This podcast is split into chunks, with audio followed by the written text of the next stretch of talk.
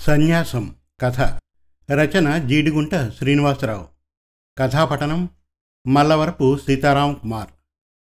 యాగంటి గారి ప్రవచనాలకని వెళ్తానని బయలుదేరుతూ ఉన్న భర్త సుబ్బారావు వంక ఆశ్చర్యంగా చూసి మీకు భక్తి ఎప్పటి నుంచి వచ్చింది?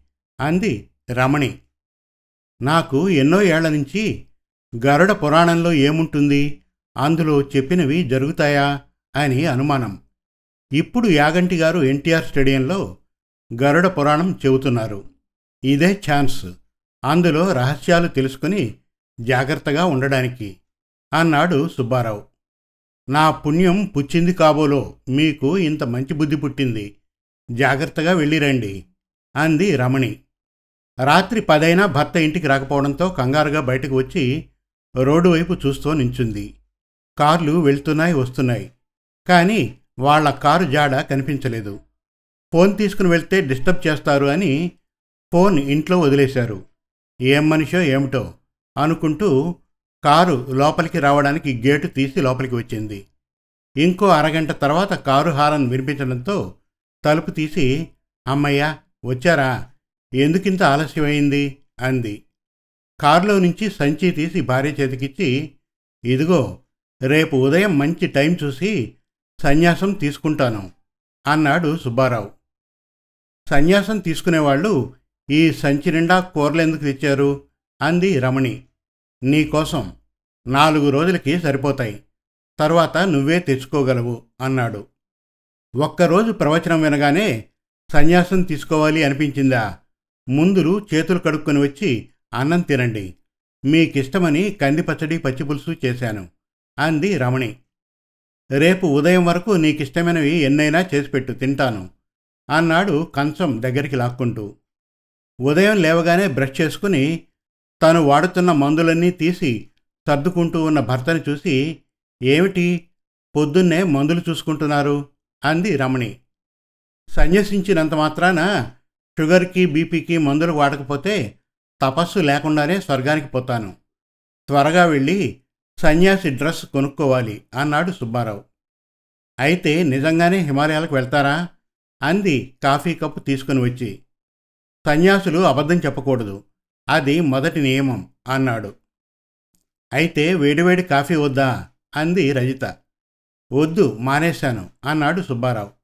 సరేలేండి కలిపినందుకు పారబోయలేం కదా నేను తాగుతానులేండి అని సుబ్బారావుకి ఎదురుగా కుర్చీలో కూర్చుంది. పోనీలే కాఫీ భిక్ష స్వీకరిస్తాను. ఇటివ్వు. ఇహ నుంచి భిక్ష మీదే బతకాలి మా సన్యాసులు అని భార్య చేతిలోని కాఫీ కప్ అందుకున్నాడు.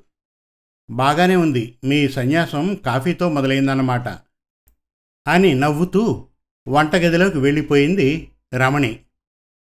ఇదిగో తలుపు దగ్గరగా వేసుకో. నేను బజారు వెళ్ళి సన్యాసానికి కావలసిన వస్తువులు కొనుక్కుని వస్తా. అని వెళ్తున్న సుబ్బారావుని వచ్చేప్పుడు మనిద్దరికీ రెండు ప్లేట్స్ వడ తీసుకురండి అంటూ అదేమిటి చెప్పులు లేకుండా వెళ్తున్నారు? అంది. చెప్పులు వేసుకోకూడదు అన్నాడు సుబ్బారావు. మీ ఇష్టం. అసలే మీకు షుగర్. ఏ మేకైనా గుచ్చుకుంటే ఇహ చెప్పులు వేసుకోవడానికి కాలు కూడా ఉండదు అని తలుపు దడేలను వేసుకుని వెళ్ళిపోయింది. ఎందుకైనా మంచిదని మద్రాసులో ఉన్న కొడుక్కి ఫోన్ చేసి మీ నాన్న సన్యాసం తీసుకుంటాను అని పట్టుబట్టి డ్రస్సు కావాల్సిన వస్తువులు కొనడానికి బజారు వెళ్ళారు. నాకు ఎందుకో అనుమానంగా ఉంది. నిజంగానే ఇంటి నుండి వెళ్ళిపోతారేమో అని అంది రమణి. కొడుకు ఆఫీసులో ఉన్న విషయం కూడా మర్చిపోయి గట్టిగా నవ్వుతూ భలే దానివమ్మా! ఇంట్లో నాన్నని నూనె వస్తువులు తిన్నేయడం లేదని పూరీ తినడానికి హోటల్ వెళ్ళి ఉంటారు. వచ్చేస్తారు కంగారు పడకు అన్నాడు. వస్తే మంచిదే ఏంటో ఈ గోలా అని ఫోన్ కట్ చేసి పూజ రూమ్లోకి వెళ్ళి కూర్చుంది. కింద కారు చప్పుడు విని త్వరగా పూజ గదిలోంచి వచ్చింది రమణి. ఇదిగో సన్యాసానికి కావలసిన అన్నీ దొరికాయి. ఋషులు చేతి కింద పెట్టుకుంటారు. వైలా ఉంటుంది. అది ఒక్కటి దొరకలేదు అన్నాడు. బాగా నీరసంగా ఉన్నారు. టిఫిన్ తింటారా? అంది రమణి భర్తతో. నీకు తమాషాగా ఉందా? ఆ ఇంద్రుడు ఋషుల తపస్సు చెడగొట్టడానికి దేవతల్ని పంపినట్టు నువ్వు నా తపస్సు నీ వంటలతో చెడగొడుతున్నావు అన్నాడు. అబ్బో మీరు మీ తపస్సు చెడగొట్టడం. మరి పేరేమిటి పెట్టుకున్నారు? అంది రమణి. శంకరానంద స్వామి అని పెట్టుకున్నా. ఎలా ఉంది? అంటూ వంటగదిలో నుంచి కవ్వం తీసుకుని వచ్చి ఇది చూడు ఋషులు చేతి కింద పెట్టుకునేలాగానే ఉంది. ఇది నేను తీసుకుంటా అన్నాడు సుబ్బారావు. సరే తీసుకోండి. కావాలంటే కుక్కరు నాలుగైదు గిన్నెలు దోశ పెనం కూడా తీసుకుని వెళ్ళండి. శంకరానంద స్వామి అంది రమణి నవ్వు ఆపుకుంటూ. నవ్వుతూ ఉండు. నేను ఈరోజు ఇంటి నుండి వెళ్ళిపోయినప్పుడు ఇలాగే నవ్వుతూ ఉండాలి అన్నాడు. బాబోయ్ ఇదేమిటి? నిజంగానే బయలుదేరేట్లు ఉన్నారు అనుకుని నాకు ఆకలి వేస్తుంది.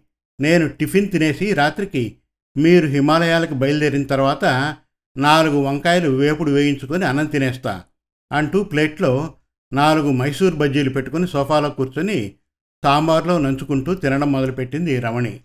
అది చూసిన సుబ్బారావు రమణి నాకు దేవుడు కనిపించగానే నిన్ను నరకంలో పడేయమని కోరుకుంటాను. లేకపోతే నా కళ్ళ ముందు ప్లేట్ నిండా బజ్జీలు పెట్టుకుని తింటావా? అన్నాడు కోపంగా. సరే ఒకసారి ఇటు వచ్చి నా పక్కన కూర్చోండి అంది. ఎందుకు? అన్నాడు సుబ్బారావు అనుమానంగా. పర్వాలేదు మీరు ఇంకా సన్నాసి అదే సన్యాసి కాలేదు. రండి అంది భర్తని. సరేలే అని వచ్చి సోఫాలో కొద్దిగా దూరంగా కూర్చుని చెప్పు అన్నాడు. ఒక బజ్జీ ముక్కని సాంబార్లో ముంచి భర్తని నోరు తెరవమని బజ్జీ నోట్లోకి తోసి చూడండి సడన్గా మీరు ఇల్లు విడిచి వెళ్ళిపోతే మీ అన్నదమ్ములు మా వైపు చుట్టాలు ఏమనుకుంటారు? అప్పులు చేసి పారిపోయాడనుకుంటారు. ఇంత బ్రతుకు బ్రతికి ఇంటి వెనక చచ్చినట్లు మీకేం కర్మ? అందుకే ఇంకో రెండు రోజుల్లో ఆదివారం వస్తోంది. ఆ రోజు అందరికీ భోజనాలు పెడతాం. మీరు అందరికీ మెసేజ్ పెట్టి సన్యాసం తీసుకుంటున్న సందర్భంగా అందరినీ లంచ్కి రమ్మని పిలవండి. ఆ రోజు మీరు మీ కోరిక వాళ్ళకి ఉపదేశించి వీలుంటే ఆ యాగంటి గారి మాటలు నాలుగు అందరికీ చెప్పండి. ఆ తర్వాత వాళ్ళు మిమ్మల్ని హిమాలయాలకు సాగనంపుతారు. అంది రమణి. అవును మన చుట్టాలు అటువంటి వారే. నేను పారిపోయాను అని చాటింపు వేస్తారు. నీకు అవమానం కలగడం నాకు ఇష్టం లేదు. నువ్వు చెప్పినట్లే అందరికీ మెసేజ్ పెట్టి ఆదివారం లంచ్కి రమ్మంట అన్నాడు. అయితే ఈ రెండు రోజులు హాయిగా మీకు కావలసినవి వండి పెడతాను. మీ కాషాయపు బట్టలు హిమాలయాల్లో మీకు చలి లేకుండా ఉండడానికి ఊరు బట్టలు కూడా సర్ది ఇస్తాను అంది. సరే భక్తుల మాట మన్నించడం సన్యాసుల కర్తవ్యం. అలాగే కానీ అయితే ఆదివారం సాయంత్రం ఇక నువ్వు నన్ను ఆపకూడదు అన్నాడు సుబ్బారావు భార్య ప్లేట్లోంచి బజ్జీ తీసుకుంటూ. అందరికీ తను సన్యసిస్తున్న సందర్భంగా ఇరవై ఆరవ తేదీ ఆదివారం ఉదయం లంచ్కి వచ్చి తన హిమాలయాల ప్రయాణానికి సహకరించమని మెసేజెస్ పంపించాడు. బాగా చనువున్న వాళ్ళు నీకు ఇదేం బుద్ధి? ఇప్పుడు సన్యాసం తీసుకుని ఏం సాధిస్తావు? అన్నారు. కొంతమంది హాస్యం కోసం అలా రాశాడేమో అనుకున్నారు. మొత్తానికి అరవై మంది వరకు ఆదివారం ఉదయం పది గంటలకల్లా వచ్చేశారు. ఉదయమే తలంటుకొని కాషాయ చొక్కా పంచా కట్టుకుని భగవద్గీత పుస్తకం చేతిలో పెట్టుకుని కూర్చున్నాడు సుబ్బారావు. ఏమిటి? అప్పుడే సన్యాసం తీసేసుకున్నాడా? మేము వచ్చేదాకా ఉండొచ్చుగా? అన్నాడు సుబ్బారావు పెద్దన్నయ్య. లేదు ఈ డ్రెస్సులో ఎలా ఉంటామో అని వేసుకున్నారు. తండ్రి తర్వాత తండ్రి అన్నగారు అంటారు. మీరు దీవించి ఆయనకు సన్యాసం ఇవ్వాలట. అంది రమణి. సరే తప్పుతుందా? అని తనతో పాటు తెచ్చిన పూలదండ సుబ్బారావు మెడలో వేశాడు. దాంతో వచ్చిన చుట్టాలందరూ పూల దండలతో నింపేశారు. ఈలోపు క్యాటరింగ్ అతను ఆటోలో నుంచి అన్ని వంటలు నింపి టేబుల్ మీద సర్దేశాడు. ఒక్క నిమిషం ఆలస్యం చేయకుండా లైన్ కట్టేశారు ప్లేట్స్ పట్టుకొని. ప్లేట్ నిండా వడ్డించుకొని అందరూ సుబ్బారావు ఉన్న గదిలోకి వచ్చి కూర్చున్నారు. అబ్బా! పచ్చిమిరపకాయ బజ్జీ అదిరింది. అన్నాడు సుబ్బారావు అన్నగారు. అన్నంలో నంచుకొని తిను బాగుంటుంది అని ఇంకో తమ్ముడు అన్నాడు. పెద్ద బావుగారు ఈ బిర్యానీ వేసుకోండి బాగా వేడివేడిగా ఉంది అన్నాడు సుబ్బారావు బావమరిది సుబ్బారావు అన్నగారితో. అదేమిటి నీకు వంకాయ కారం కూర ఇష్టమైన ఆర్డర్ ఇస్తే వేసుకోలేదే అంటూ రమణి చివచివలాడుతున్న కూర సుబ్బారావు కళ్ళ ముందు నుంచి తీసుకుని వెళ్ళి చెల్లెలికి వడ్డించింది. బాబు నాలుగు వేడి పూరీలు కూర తీసుకొని రా నాయనా లేచి రాలేను అంటూ సుబ్బారావు వియ్యంకుడు అరిచాడు. సుబ్బారావు కోపంగా రమణి వంక చూశాడు. ఏమిటి? వీళ్ళకు నేను వెళ్ళిపోతున్నాను అనే జాస కూడా లేకుండా గిన్నెల మీద ఎగబడి తినడమే కాక వర్ణించడం ఒకటి అనుకుని సుబ్బారావు మెల్లగా లేచి క్యాటరింగ్ అతని దగ్గరికి వచ్చి మామిడికాయలు దొరుకుతూ ఉంటే టమాటా పప్పు వేశావే అన్నాడు. అంతలో ఒక పిల్లాడు అంకుల్ మీరు సన్యాసి వీటిని చూడకూడదు అన్నాడు. సుబ్బారావు అక్కడే ఉన్న కుర్చీలో కూర్చొని తులసిమాల తిప్పుతూ అందరినీ చూస్తున్నాడు. వంకాయ కూర బజ్జీ అయిపోతున్నాయి అన్నాడు క్యాటరింగ్ కుర్రాడు. ఆ మాట విని సుబ్బారావు ఉలిక్కిపడి అసలు ఇప్పుడు ఈ సన్యాసం ఎవరి కోసం? ప్రవచనాలు చెప్పిన యాగంటి గారే అన్ని వంటలు వేసుకుని తింటారు. ఆయన సన్యాసం తీసుకోలేదు. నేనెందుకు ఇప్పుడే కంగారు పడ్డాం? అంతగా అయితే తన బావమరిది జూన్లో రిటైర్ అవుతున్నాడు. అతనికి కూడా సన్యాసం ఇప్పించి ఇద్దరం ఒకరికొకరం తోడుగా హిమాలయాలకు వెళ్దాం.